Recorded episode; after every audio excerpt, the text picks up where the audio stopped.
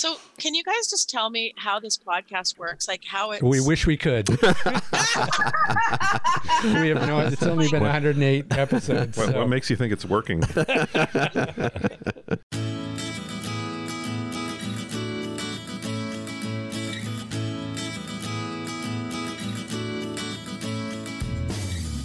This is the AT Banter Podcast, a balanced and entertaining look at assistive technology, accessibility, and its importance in people's lives.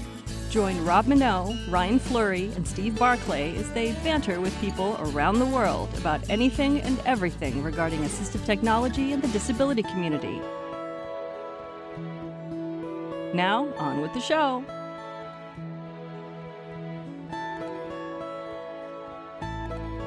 Hey, and welcome to another episode of AT Banter. banter, banter. Ooh, it- it is. You can tell it's summertime around Exuberant. here. Yeah. Everybody is Yeah, full happy. on, full on jingle stick today, baby. Everyone is happy. The weather's great. A little cool today. Yeah, a little bit, I have coffee. but it's nice We'll though. get it's, there. It is, yeah, yeah. but it's nice. I who I hate really super hot Yeah, summers. So. I agree. Uh, how are you folks? How are you folks? How are you guys? How are you folks? How you folk? Ducky. yeah, Yep. Splendiferous. excellent. Um, hey, Ryan. Oh no, you know what? What? I'm changing up today. Hey, Steve. Hey, Rob. What are we doing today? Today we are going to talk to uh, uh, Lynn Langell and Linda Mamer and me uh, about the uh, Children's Low Vision Project of British Columbia, a project that uh, I've been with since the very, very beginning, and uh, which uh, I'm really happy to uh, present to the world. Yeah, this is you know this is so, it's it's so funny that it's taken this long for us to put this together because this has been a passion project of yours for so long, and uh, we've been we've been sort of trying to trying to pull this this episode together for a while, just getting you guys together to talk about it, and took a hundred and some odd episodes. Well, it's funny because uh, you know we've talked about doing a CLVP show for a while, and and uh, getting Lynn and and Linda and myself together for this show. And every time for the last bunch of clinics that I've gone to the clinic, I have gone with the express purpose of nailing down a date. And those clinics get so busy uh, that uh, it just sort of evaporates from your head. And and uh, yeah, I'm really happy we finally managed to nail a date down after you know a mere two years. Yeah, we'll, we'll blame it on the busyness of the clinics. Let's do that. yeah, yeah, yeah. Okay, shut, it, shut up, right? it's the Democrats. it's all the Democrats' fault. Just just saying, payday's a few days away. That's true. You might want to be humble. Love you, point. Steve. pivot, distract. Actually, that's true. Um. All right. Well, let's open the room. Open the room. Open the room. Hello, Hello. It's Lynn. Hello, Lynn. Oh, I feel so official. I have a headset and everything. Wow. I'm here. Hey, there she is. Hello. Can you hear me? We can hear you. Yeah, Oh, good. How is everybody? Not We're too good. badly. Good. Good. We're doing How a podcast. Are we? We're gonna try. Uh, okay. Well. Uh. Hey. Well. Where the heck do we start? Um. I think. I think. Okay. Well, first off, um, We should do some intros. we should do some intros. Well, first off, let's introduce uh, Lynn Langell. Say hi, Lynn. hi everyone. And Linda Mamer. Hi, everyone. Both of whom are part of the team with me on the uh, Children's Low Vision Project of British Columbia. And that all got started with uh, little Miss Lynn Langell there. and uh, you want to tell the story of how uh, how it uh, came about, Lynn?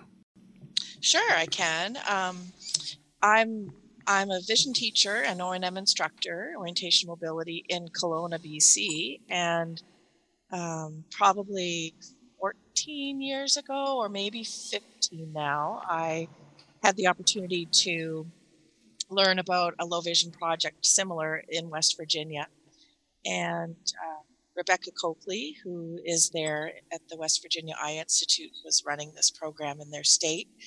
And I heard about it and learned about it and said, this is something that British Columbia needs um, for many, several reasons. We can get into what, what the service looks like. And actually, uh, Linda Mamer is is also responsible for the beginnings of this because she was with me on the journey to do the fact finding, as we called it back then, uh, discussing the concept with several vision stakeholders in British Columbia. And through the support of my director, Dr. Peter Malloy, here in Kelowna, I was able to sort of begin to gather the, the core pieces of what this project would look like and ultimately establish a pilot project that was funded by the Ministry of Children and Families. And um, we were off and on our way. So that's sort of the, the foundational steps that got us to where we are today. And uh, where where exactly are we today? well, we have completed year, I think, 12. Am I right? That's awful that I can't remember the exact date of low vision clinics around British Columbia. We're now doing six two day clinics around uh, several different regions of the province, reaching out to all um, of the low vision children and their families. And uh, we have a team of amazing, committed people that this would not be possible without. Part of the the fact finding was putting together the team players that I knew we needed to have in order to make this work because it brings together the educational community for the visually impaired and the medical community. And we needed to have people that were willing to work together and work as a team and not have sort of their own uh, specialized hat only. And it's a collaborative team approach of ophthalmology, optometry, um, orientation mobility, assistive technology, low vision specialist, and um, educational vision teachers on the team, and an administrative assistant who work together to make the magic of CLV happen. Yeah, shout out to Terry. Woohoo, Terry. Yeah, Terry. She's going to be here soon, actually. Excellent. So, so what was the, the basic need that you saw when you first uh, started the, the project that that you guys really wanted to sort of fill? Well, good question. I guess I'll go again. Um, basically, the foundation of the project is to provide um, low vision devices, optical aids, and assistive technology recommendations, and a functional vision assessment to visually impaired students in BC from ages 4 to 19 who would benefit from the use of these devices and technology. Um, and really to improve their quality of life at home and at school. And also, we had a, a philosophy in there and you know information about reducing the need for large print by the use of these devices. So those were sort of the um, anchors of what we used as our uh, reasoning behind wanting to begin a project like this here. Now, what's your experience been in in bringing in the sort of the, the kids and the parents in terms of have are they generally surprised at the existence of some of this assistive technology like they had no idea that it was even there that that could benefit them so much or like like what's their typical reaction to to being put in front of some of these devices? Well um, the devices have been um, amazing uh, for many of our families. So uh, when lynn said we see uh, students from the age of four to um, 19 it um, it showed us that we would get young children coming in and those parents were brand new to the whole area of devices with visual impairment. So right from the beginning, it gives the parents a lot of information, but also a lot of hope of what's going to be available for their children as their children go through the school system. And they are stunned to see the array and variety and the um, different um, abilities their their children can have from using the different devices. So we use the opportunity really to educate the students, the teachers, and the families on what's available for the students, um, readily available for the students in British Columbia. So we show them a lot of what we call low tech devices at my station. And also, I'm always thinking to the future. So I'm having parents know what's available now, even if it doesn't um, apply to their child at this time based on age or ability level, so that the parents can see, oh, okay, I'm not going to have to worry about high school. And that's been such an enriching part for our, our clinic. And also, taking the time to educate the parents means the parents can spend a substantial amount of time at each station really getting the in depth information that they uh, need, but also that it's hard to get when you're in a doctor's office um, right. and you have a limited amount of time with your ophthalmologist or optometrist. Yeah, I mean, do, do you find that you also have to be a little bit forward thinking as well when you're when you talk to them because especially with, with kids who are who are dealing with with all types of different eye conditions during that age, those eye conditions are, are very fluid. Uh, I mean, they can they can certainly get worse um, during those years. Do you, do you find that it, it's a lot about education? You know, sort of forward thinking, like, okay, we're going to show you a, a, low vision device now, but here's something that's maybe more tuned to, um, you know, legal like blindness that you may need down the road. Well, that's a very good question because we see a lot of students with um, degenerative conditions, and uh, we direct them to our optometrists and ophthalmologists to get really good um, medical information in that regard.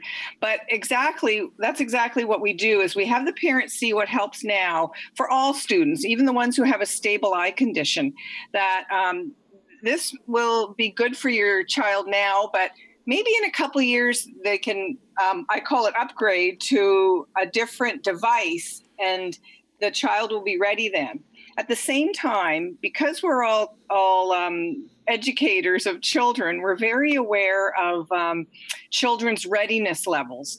So we may have the actual perfect device for a child, but if the child says very clearly, I'm not going to use it for whatever reason, it may be that they don't think they need it, it may be that um, they feel they're getting by with what they have.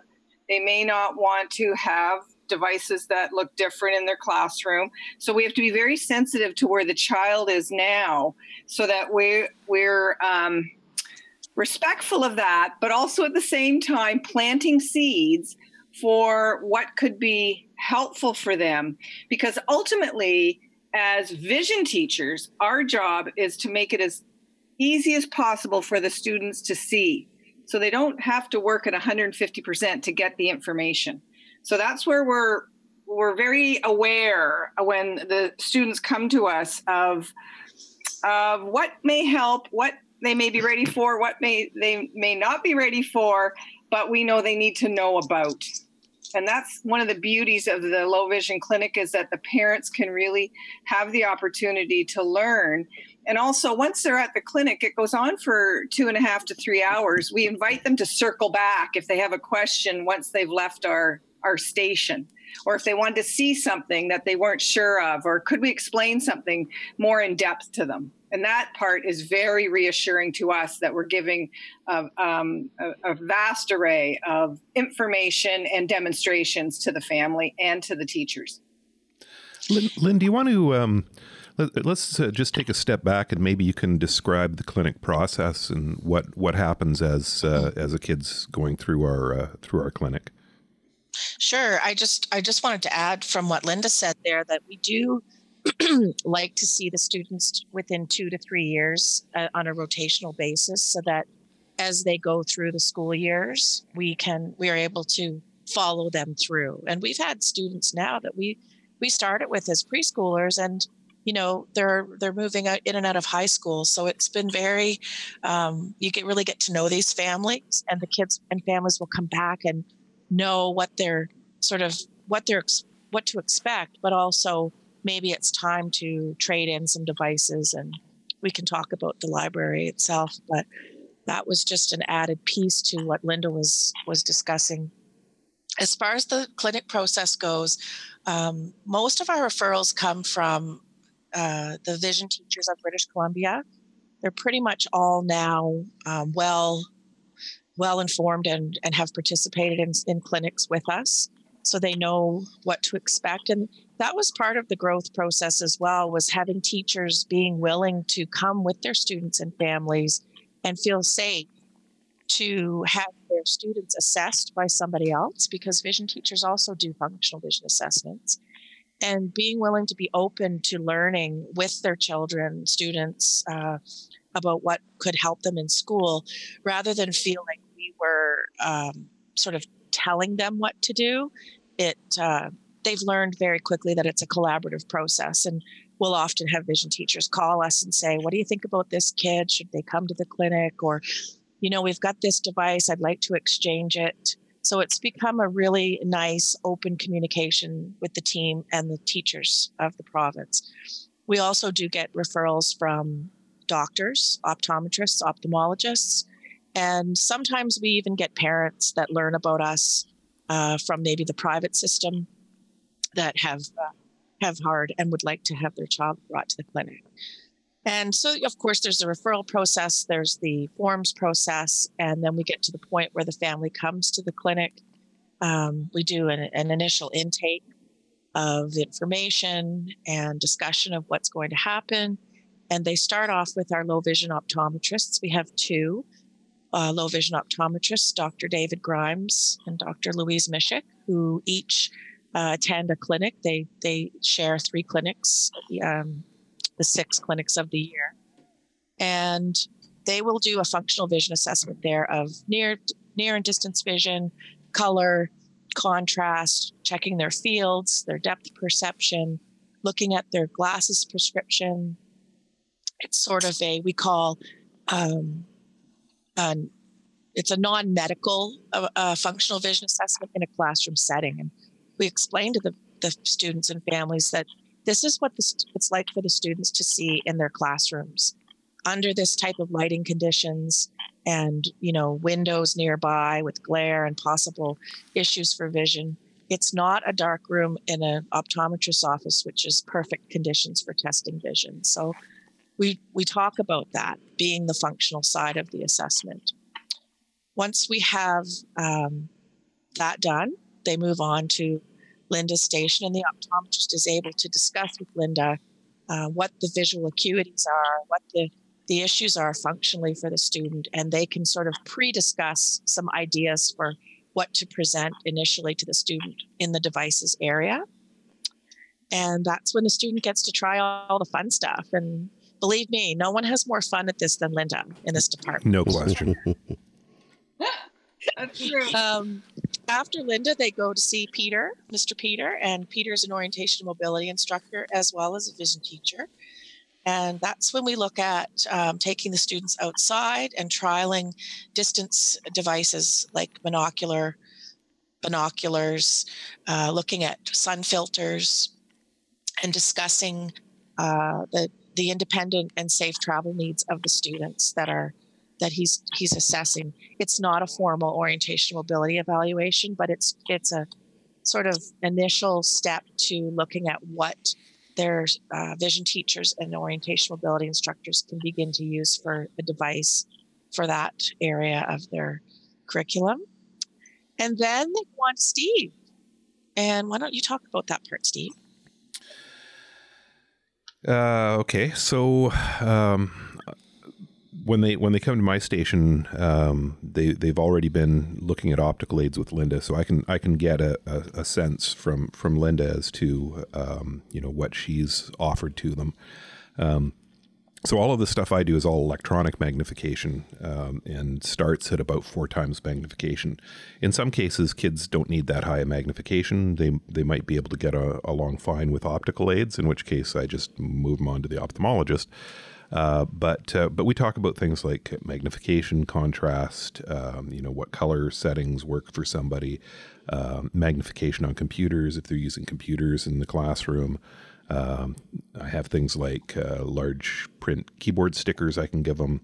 Uh, and really, that's about that. And sorry, handheld uh, electronic magnifiers we're now dispensing as well. So uh, things like the uh, the Pebble, a 4.3 inch uh, video magnifier. I can dispense those at, at the clinic for for kids, typically the older the older kids who are more mobile. Um, yeah, so we, we go through the, the options there. Oftentimes, I'm I'm discussing their needs with the uh, vision teacher. Uh, there's certain vision teachers that I hate uh, because uh, names. Need names. Whoa! Edit, oh, edit. Oh, oh, well, let's let's start with Miss Nikki DeCario up in Terrace because every Oh, every time every time I go up to uh, the Terrace Clinic and we run into Nikki, her kids already have everything that I'm, Oh. I'm even thinking about offering their kids. So it's like, uh, oh, you're one of her kids. All right, move along. She, Just- she, just she get it. allows you to not get to do any work at that point. That's true. That's true. I, I get a lot of Sudoku done at those clinics. Oh, no, it's a Sudoku again. also too from steve station with the technology like linda said the kids and families get to see what's available and what's coming uh, for their schooling school years and we're um, in direct contact with as well as the vision teachers are with set bc special education technology so we're able to say to the to the district like you might want to consider applying for a cctv uh, room viewer whatever type of system we're recommending uh, through the SET-BC process.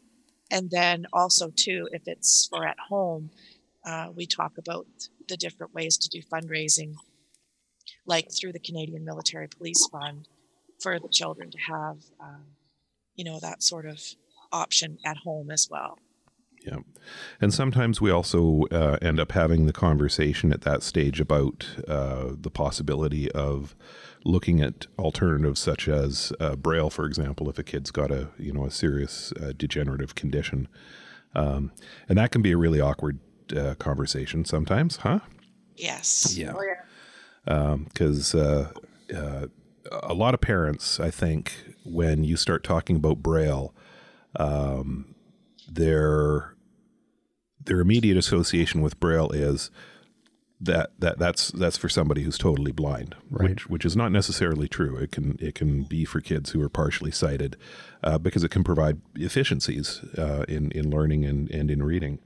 Um, but uh, but uh, some some parents are um, you know they've got this preconceived notion that uh, that anything to do with braille means that they're conceding that their child is blind now, and uh, um, it, it can be a very emotional uh, conversation. You know we've had we've had parents who are absolutely dead set against any kind of braille education for their kid, um, and uh, we've we've I think managed to talk some of them through that, but uh, uh, but yeah, it, it can uh, it can get quite emotional at that point when uh, when parents see it driven home that uh, you know they have to they have to prepare for the future. Yeah, and I think that that's part of the beauty of the team process and the collaboration with the vision teacher. Because often they're in a situation where they're they know that it's time to begin doing braille readiness and looking at um, that sort of thing for the future, and we're able to assist and support through that that difficult time. We've had some pretty emotional moments, you know, at the clinic with regards to that sort of thing. We've also diagnosed our opt we the last step of the process is seeing the ophthalmologist. And um, that's when they get the full uh, physical eye exam. And they get the drops their eyes get get examined. We have a full ophthalmology office basically on the road with equipment purchased to do almost everything that they're able to do in their offices. And it's the beauty of having an ophthalmologist discuss these specific eye conditions and have the time with the family that they would never have um, in a specialist's office otherwise. Our, our guys are seeing, you know, up to 10 students a day at a clinic, whereas they would normally be seeing 45 plus patients a day in their offices. Mhm. Lots of great discussion happens there about, um, you know, secondary conditions, nutrition for the eyes, um, eye foods, uh, what to avoid with, you know, talking to the teenagers about, um, you know, drugs, alcohol, all of these things that can worsen the tissue related disorders of the eye. And, you know, the other one thing I thought of too is we've had the cane discussions where Peters had to say, you know, it's time for you to be using a mobility cane Right. and walking them through that delicate process of acceptance as well. And the other thing um, that the ophthalmologists do more now is with all the emphasis on stem cell research and genetic editing, a lot of parents are spending a lot of time doing research on their own uh, because of the availability of the information. Sure. And then they wonder if their child will be eligible. And our clinic allows um, for the time it takes to discuss um, some of those areas in depth, especially with the ophthalmologist. Yeah, I think that's really the the most powerful part of the clinic is is the time that the parents get to spend with the ophthalmologist because you know that that that time is really invaluable. They they can ask whatever questions they want. They can get whatever answers he can give them.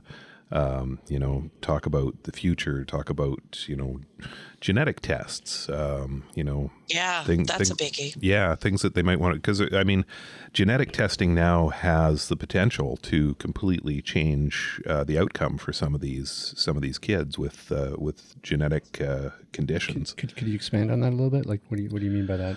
Well, there's um, there there's uh, gene editing techniques, for example, for for one specific eye condition, which can reverse um, the Oh. eye condition. It's a it's a type of uh, what is it? It's a rod cone dystrophy, I think. It's a, uh, retinitis pigmentosa Is it retinitis pigmentosa? Okay. in the family. It's a specific genetic area within retinitis pigmentosa. Yeah. So um, if if a kid gets identified as having that specific gene that uh, that's causing that problem, um, they can get uh, a, a gene uh, editing treatment and correct the condition. Wow. Yeah. And that's that's going to happen more and more as time goes on. There, there will be more um, cures like that coming down the pipe. Um, and uh, so yeah, so genetic testing is uh, is now getting more common and, and more important. Yeah, so that, that the recommendation is to get themselves registered and uh, you know be on that list for when the day comes, Yeah. which is is pretty exciting. So once once that's all completed, this process, and it can take up to you know a couple hours, especially if the students are do get the eye drops because there's a waiting period there. Yeah. Or Steve's even been known to help uh, administer eye drops. kids love eye drops. I don't they believe do. you. They do. Especially the the little ones. They they just love it. Please It's like ooh, eye drops. Drop it. Drop my eye. Drop my eye. uh, then the team gathers at what we call the wrap up.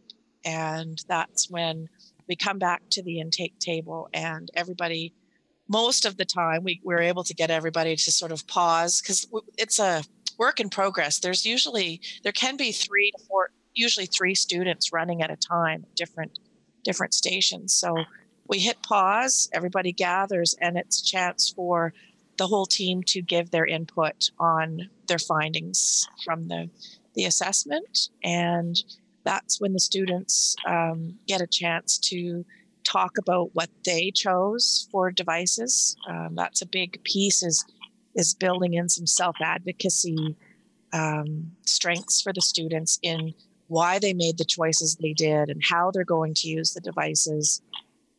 And they get to sort of show off uh, to their family and us what what they're taking home. The lending library of the clinic allows us to provide these devices free of charge, and um, it's sort of a, a living library because often kids will come back with devices that they're ready, they're finished with, and they're looking to we call upgrade, um, exchange, or give back some of, of the devices. And that's sort of an ongoing process all through their school years. And then we send them on their way, happy and very surprised that they, you know, kids will say, that was the best eye doctor visit I've ever had, or, um, you know, when when do we get to come back?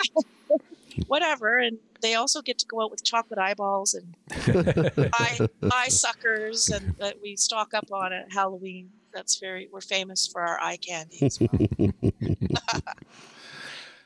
Um, so, how many clinics typically occur during the course of a year? We're doing six two day clinics uh, now, pretty much. Uh, the ones up north tend to be sort of two days, but like two half days based Okay. on travel needs.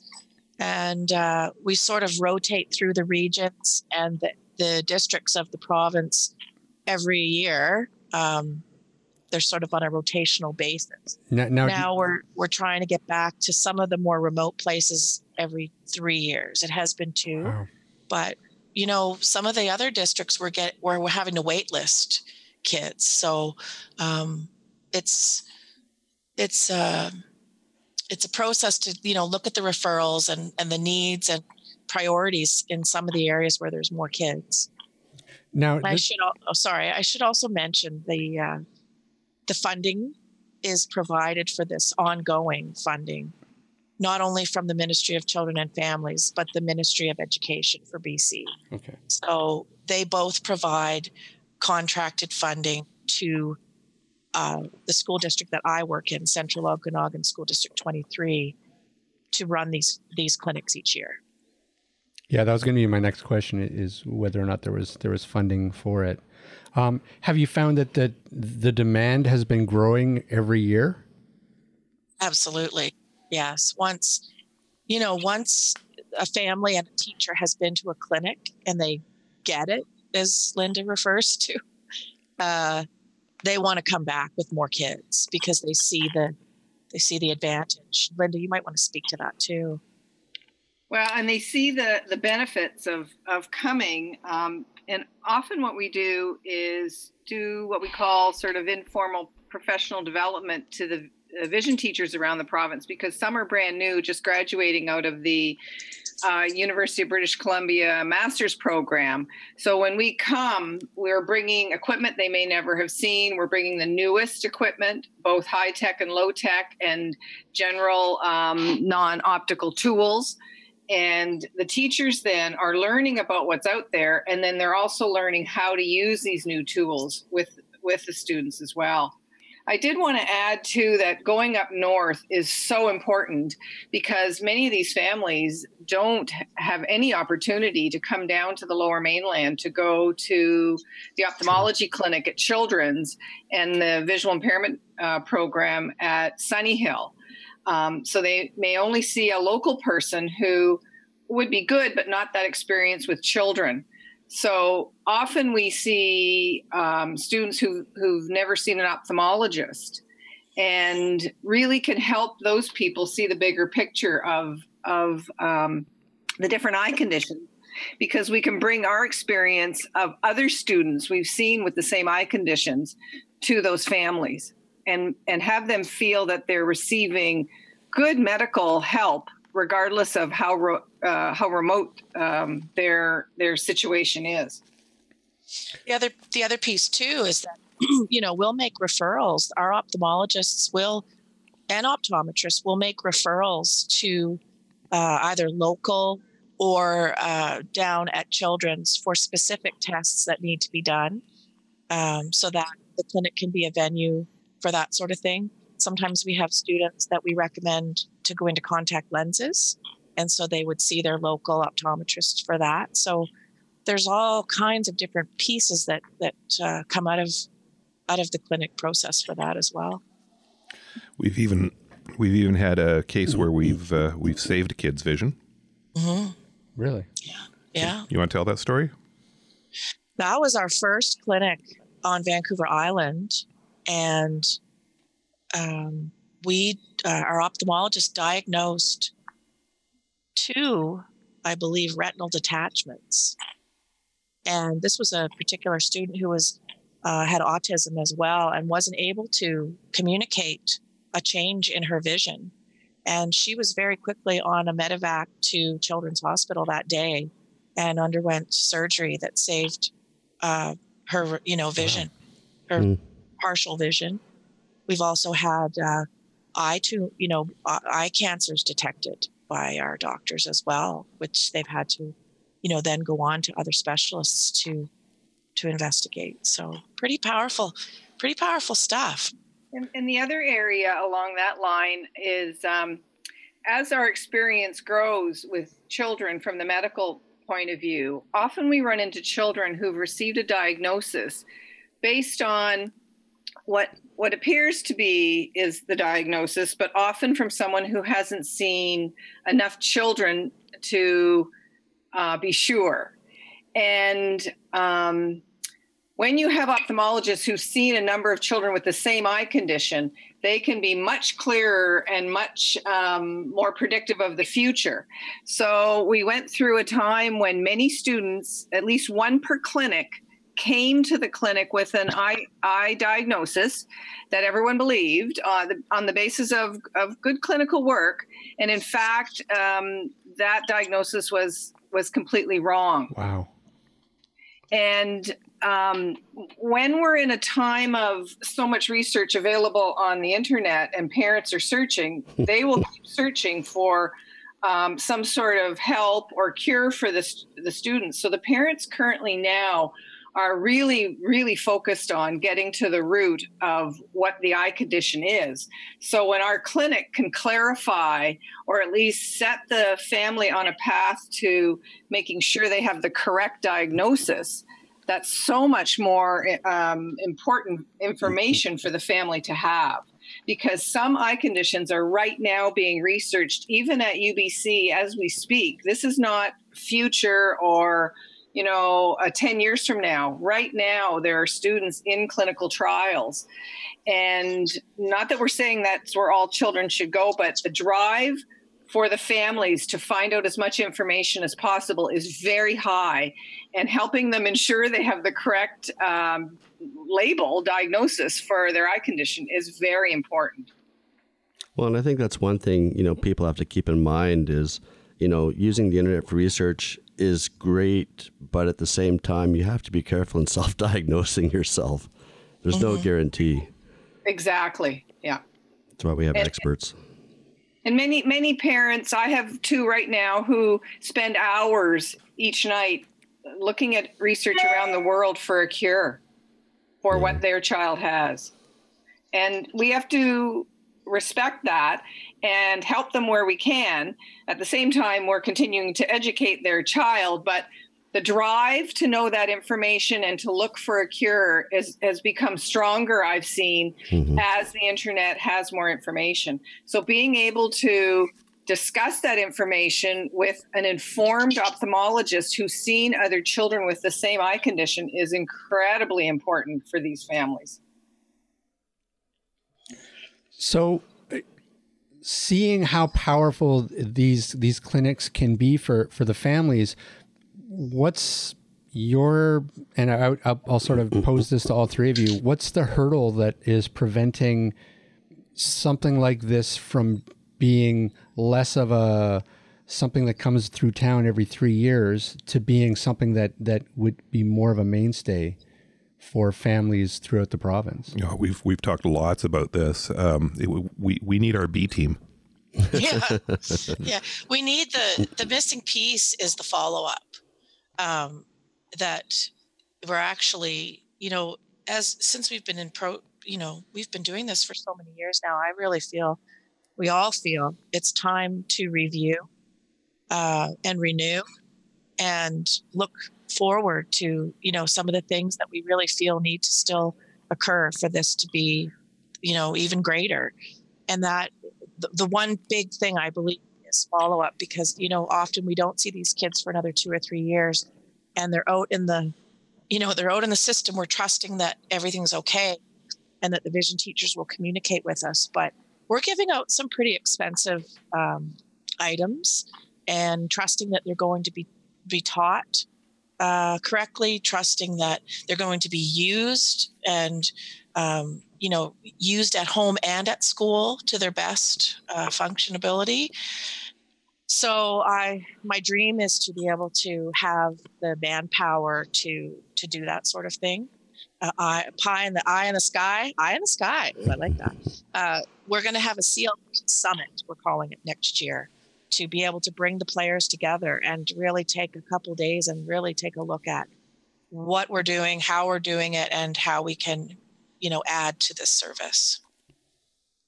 Now, you guys initially you said that uh, you sort of modeled this after something that was being done in West Virginia. Yes. Um, has have some of the other provinces sort of looked at you guys and and sort of tried to to set up something that's similar to you? Several years ago, Alberta came on board, and I was able to support them and go up there. And their team, uh, some of their team came and trained, visited our clinic, and they were able to secure funding. And they have what's called the Traveling Low Vision Clinic in Alberta. They're now in both the north and the south regions. But uh, so far, we haven't infiltrated other provinces. The hope is that, you know, eventually um, that will happen. I think it really comes down to, of course, the funding, but you've got to have the passion. And our team is a, a fine example of passion for what we're doing at its finest. Um, it, it wouldn't work otherwise the way that it does. Well, and it was really Lynn's vision from the beginning that drove it. And the vision has made it successful and having another province take it on, you'd need that same level of commitment on many levels, um, both at the practitioner level and then the medical level, but also the support right. from the Ministry of Education and the Ministry of whatever the province has for children and family. And again, it, it, it took it took Lynn's vision to get us there, and, and we'd be so supportive of any other province who mm-hmm. identified someone who was willing to do it because in our minds we could we could sell it very easily because it's such a fantastic service. I have a couple other thoughts to share. Is that okay? Absolutely. Um, i've just thought of a few other things. Another piece of the clinic that's become a really nice addition when possible are other partners in the field. Um, that come and attend the clinic. Pretty much now we have a regular attendance from Provincial Resource Center for the Visually Impaired. We have uh, Adam Wilton and one of his outreach teachers, Ellen Heitch, who attend a clinic representing the province and are able to meet the families, meet the students, and know, support the teachers. We've also got BC Blind Sports attending when possible to connect with families and talk about education and arrange visits to the individual school districts to help support students in their phys ed activities. And uh, Blind Beginnings is another mm-hmm. uh, community partner that, when possible, mostly when we're in the lower mainland, you know, has representation at the clinics. Um, and, you know, having Linda on the team has been a direct result of collaboration with the provincial outreach program for students with deaf blindness. And as a result of Linda's participation on the team, we've been able to see students with deaf blindness as well at the clinics and work with their consultants to prepare these specific students' needs for the you know the clinic process, which has been a wonderful addition and support to those kids and families. Um, we also link uh, students with, you know, talking about summer camps and space camp, which, as you know, is another passion of mine. Um, we're able to talk about, uh, you know, activities. What do you like to do, and, and try to help them follow their their dreams or make a link for them to to get some support.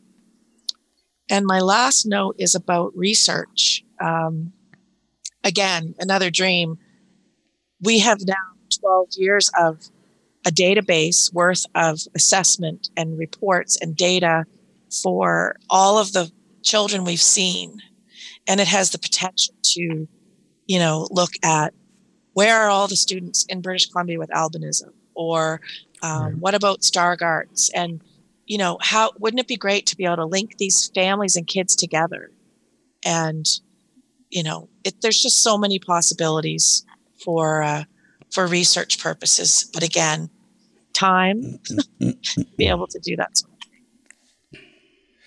so is that is that sort of your main enemy? Is, is just having the the resources to to do everything, or is it or is it funding, or is it both?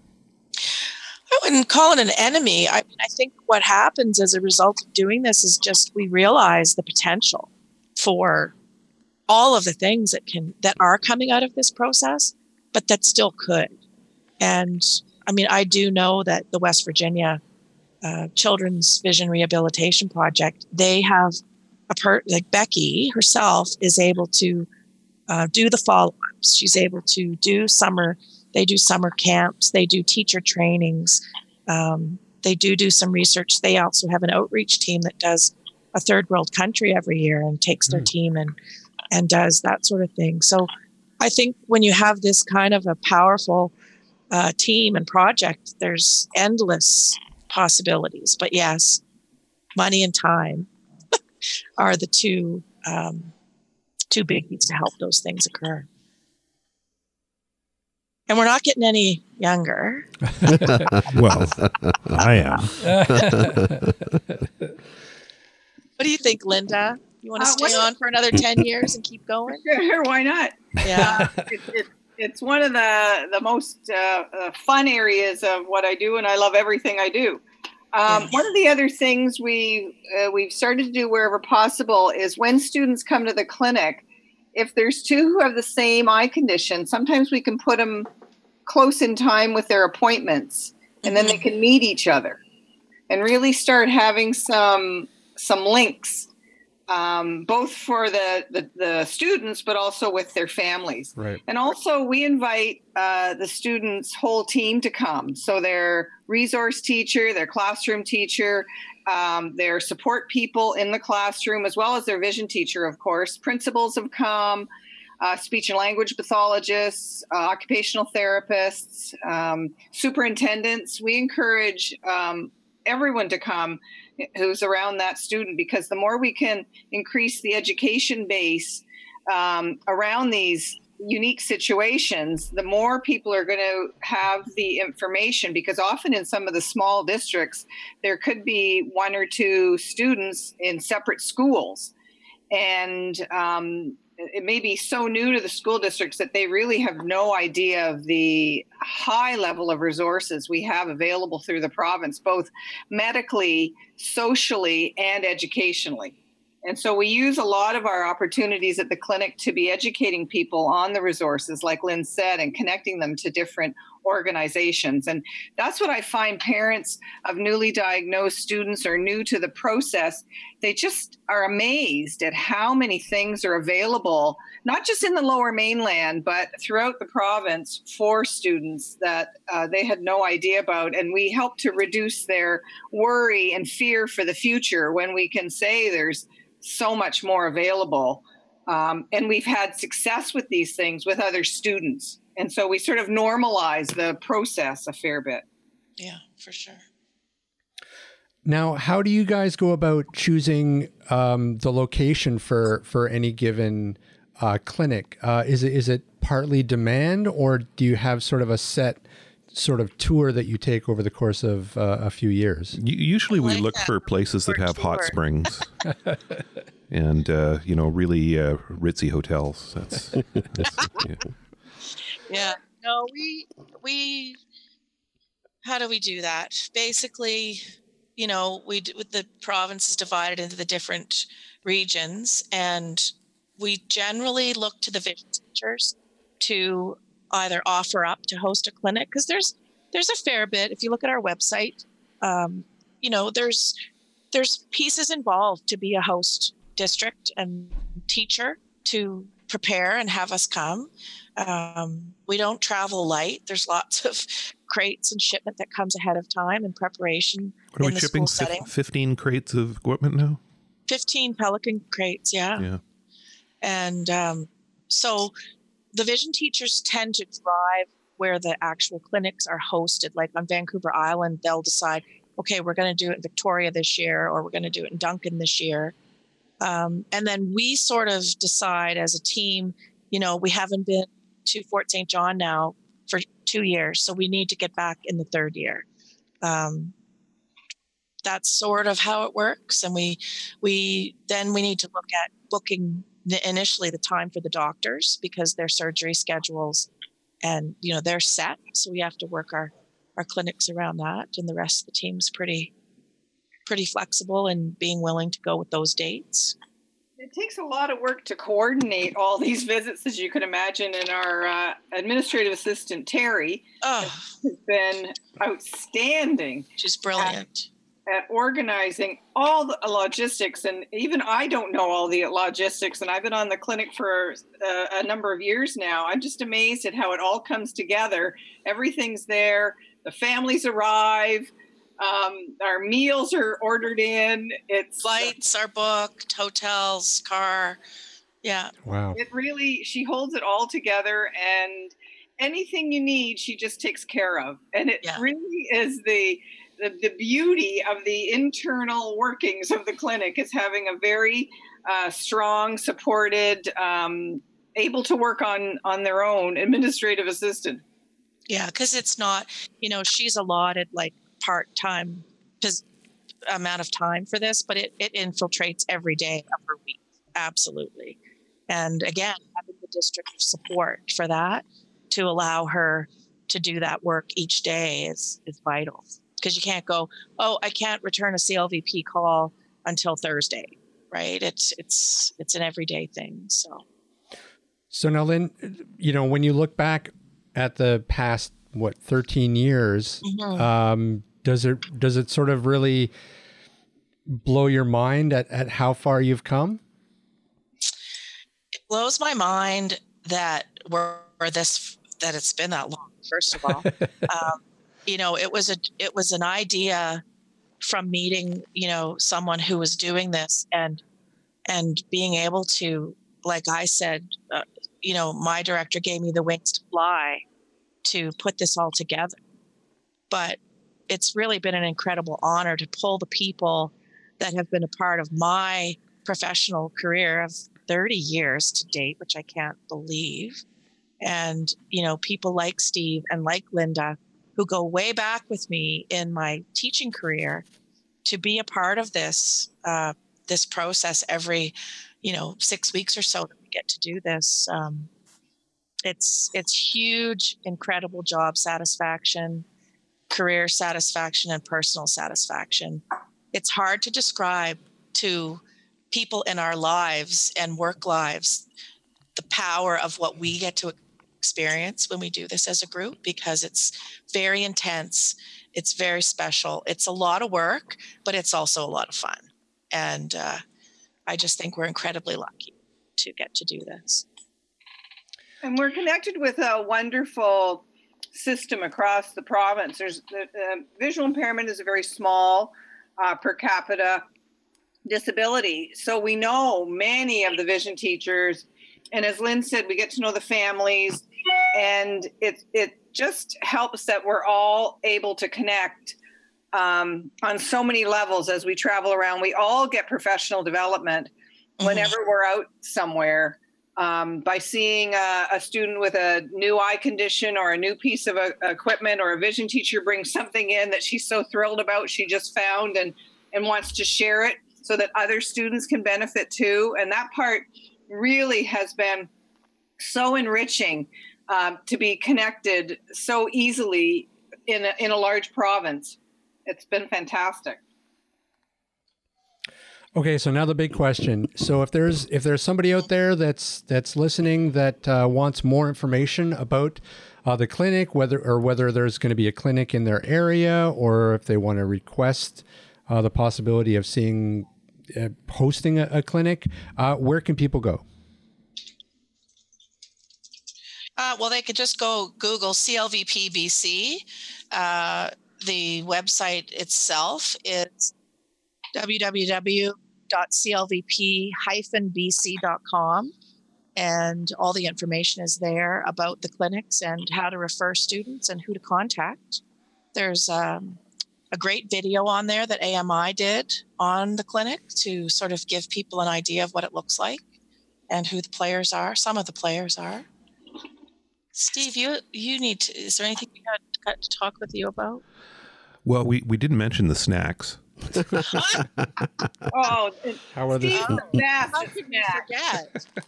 He's just the best. This He's is- the best. He, he cooks for us. He what? Yeah, te- technology is technology is actually my secondary role at this clinic. we always get Steve to have a kitchen in his room so he can. You Yeah. Know, he's such a fabulous host and chef. if it's possible to get a you know a suite or a bigger room, Steve gets that room, and Really? that's where we congregate after we after we set up the clinic and after the clinics before we go to dinner before we go to sleep.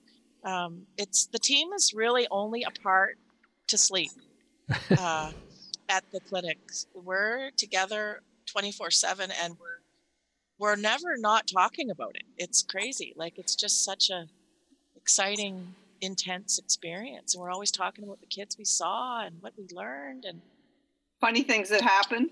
It's Yeah. it's full immersion. at the end, uh, Linda takes copious post it notes throughout the clinics and she sends the team what's called the blurb. And it's just a review of all the highlights and maybe lowlights, but you know, just crazy, sometimes crazy things occur, funny things to the team members. And in it, you read them and you just think, wow, like we should actually make a book about all this stuff. There you go, Steve. Start start writing. No, I think Shape that's I think. I think that's Linda's project. She's the uh, blurb writer. yeah. Well, listen, guys. Thanks so much for taking the time and, and talking to us about it. Uh, like I said, we've been we've been trying to sort of pull this episode together for quite a while. So, um, you know, and we're, we're exciting. pleased to do anything we can do to help because it's such a great project, and you guys are doing such amazing work. Thank you. Thank you. Thanks for having us. Oh, our pleasure. Uh, anytime. Good to talk to you all. Linda, Steve, everybody, have a great summer. All right. You Yes, as well. You too. Thanks. All right. Thanks, Okay. guys. Take care. Thanks Bye, guys. Bye. Thanks for including me. You bet. Bye bye. Wow, look at that. I had no idea you were actually working when you were at these things. Yeah. I just thought CLVP was just like a, s- s- you know, a pseudonym for I'm going to go somewhere with a bunch of people and get drunk. Well, it is that too. That too. It sounds like, yeah, it was, it was very interesting. I'm assuming I've never been. I admit nothing.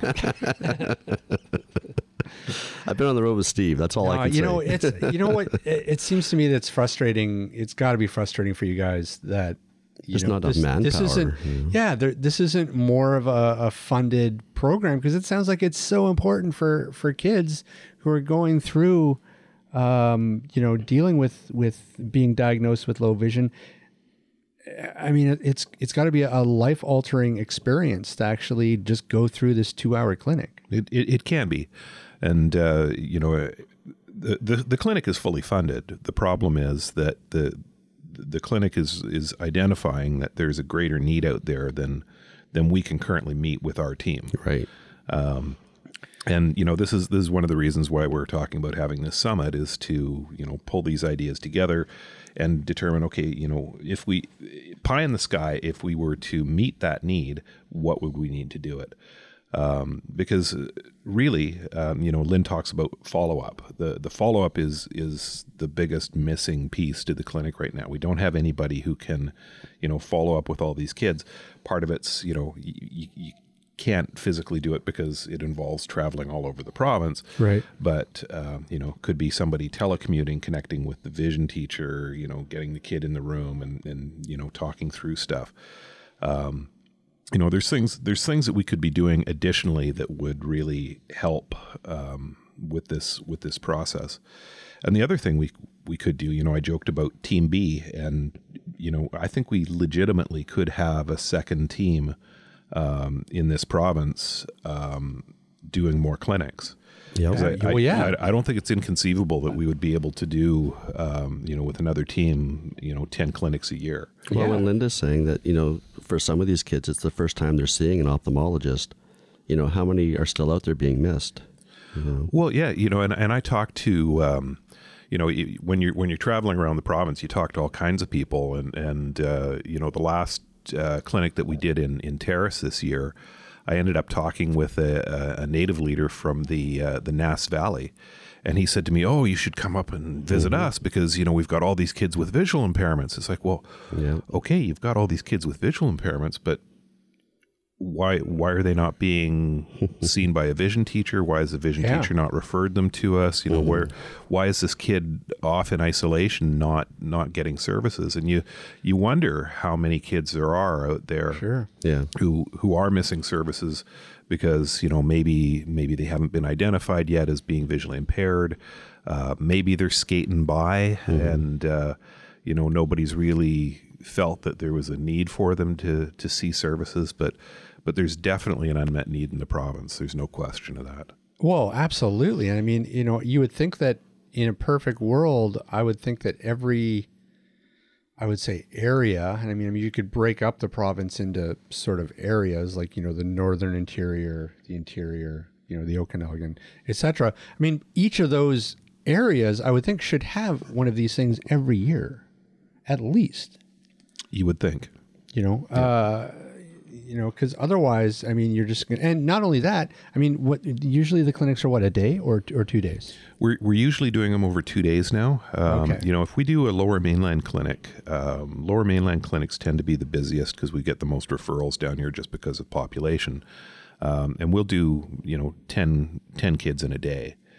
Um, in the in the northern clinics, you don't tend to have the same concentration concentration of population, and uh, you know we might see five or six kids a day over over two days. But then, like Lynn said, you've got to you've got to allow time for travel. You know, you got to get in, get out, um, and that can be that can be tricky in different places. So but still 10 10 kids a day that's not many like No, and you think about, you you, know, know, we've had people on the podcast whose eye condition has, you know, gone from, you know, fairly good sight to nothing in eight months. yeah, You know, so if they're not seeing an ophthalmologist again for another, you know, three years two years, three years, Well, keep in mind this this is this is not our, our our ophthalmologist is not supposed to be anybody's primary ophthalmologist. Yeah, They're- they refer all of them. yeah, they, they should be seeing a, a you know their own ophthalmologist on a regular basis. Sure. But hard to do if you're in a remote area. if you're in a remote area, it's a lot more difficult than than Mm. if you're not. Yeah. Uh, yeah, it, it's amazing, uh, and you know, it, it you can hear the passion in Lynn's voice, and um, you know, geez, props to her that you know it sounds like uh, it's been you know so much work for all of you guys for many many years. So Yeah. Well, we, we never mentioned it, but um, you know, Lynn Lynn was awarded uh, uh, Vision Teacher of the Year this year for for Canada. oh wow, really? Yeah, yeah, at the uh, Canadian Vision Teachers Conference. Uh, uh, what was that? A month ago in Edmonton, she uh, she was awarded that. So you know, her her work is being recognized. You know, she she's uh, between CLVP and Space Camp and you know everything else that she does. you know, she's done the uh, the Dream Lift for kids. You know, where they fly kids down to Disneyland for the day. All of these kids with disabilities get picked up in Kelowna. I think they fly to Vancouver, pick up a bunch more kids, and then go to Disneyland for the day um, you know, she she was coordinating that. I, I'm not sure if she's still coordinating that or not, but um, but uh, you know that space camp, CLVP, and and she has a full time job and two kids of her own. So Jeez, you know, she's uh, she's a pretty remarkable woman. She's got her. Yeah, I'll say. she's uh, she's uh, she's a hard worker. okay, well, I think that that that's that's a wrap. Hey, thanks for joining us for AT Banter this week. We'll see you next time. Peace out. Mic drop. no, uh, hey Ryan. Yes, sir. Uh, where can people find us? You ask me that every week, That's every 'cause episode. it's your thing. That's my thing. All right, they can find us Wait at till you, we get their T-shirts printed with T-shirts. yeah with with that all on the back. That's your catchphrase. Really? Sure. All right. Online at atbanter.com. Mm, it's gonna look really lame on the back of a T-shirt. I take it back. I, I think we should get it. Well, to get a T-shirt printed that says "I don't care," do you? For you. uh, people can also drop us a line if they so desire. Uh, uh, At banter podcast at gmail. Not really dropping us a line. Oh, so do you want me to change that after Yeah. 108 episodes? Fine, okay. People can also email us if they so desire. atbanterpodcast at gmail.com. Or they can record a voice message and email it to us. Can they? Sure. Absolutely, they can. That'd be sweet. You know what else they can do? What's that? They can connect with us on Facebook, mm-hmm. Oh. and they can connect with us on Twitter. Yep. Yep. But more importantly, they can go to iTunes right now and give us a five star rating. Damn, that's a great idea. Isn't I- it? I, hear that Yeah. uh, makes your I have a question. I, I hear it makes people a better person. and it cures arthritis Oh, that's right. Yeah. and uh, bad breath. and, and erectile dysfunction. Yep. Wow. Uh huh. Yep. It worked for me. Yeah. What, Ryan? What my, you're, my question is when's the last time any of us looked at iTunes to see if we've gotten any ratings? Uh, counting, exactly. count- counting Episode one? This, counting this afternoon. I don't know. Because I haven't looked. Zero. I don't know. Maybe everyone's giving us a five star. I know, that's what I'm saying. Well, Maybe we good. need to we'll look. keep it up. We'll keep up the campaign.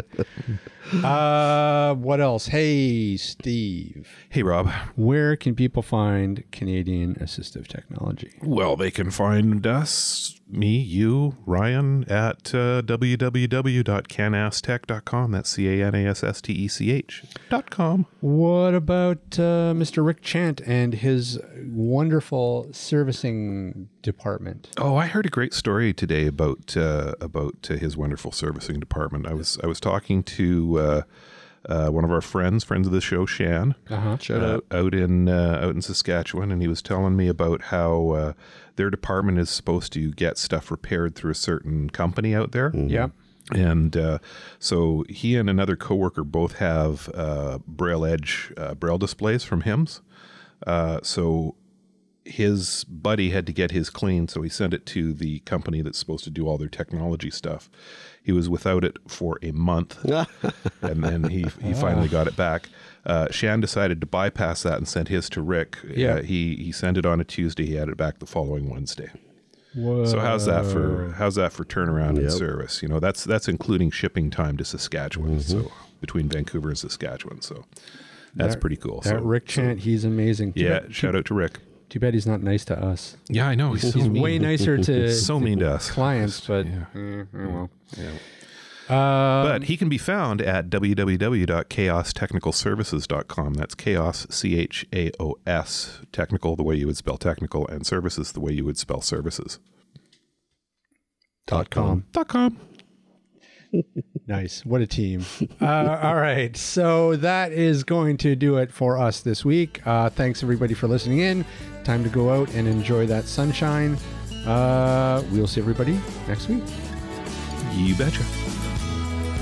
This podcast has been brought to you by Canadian Assistive Technology, providing low vision and blindness solutions across Canada. Find us online at www.canasstech.com. That's C A N A S S T E C H dot com. Or call us toll free at 1 844 795 8324. For all your assistive technology servicing needs, call Chaos Technical Services at 778 847 6840 or find them online at chaostechnicalservices.com. Music provided by bensound.com. Whoa, look at that. Master of the one take.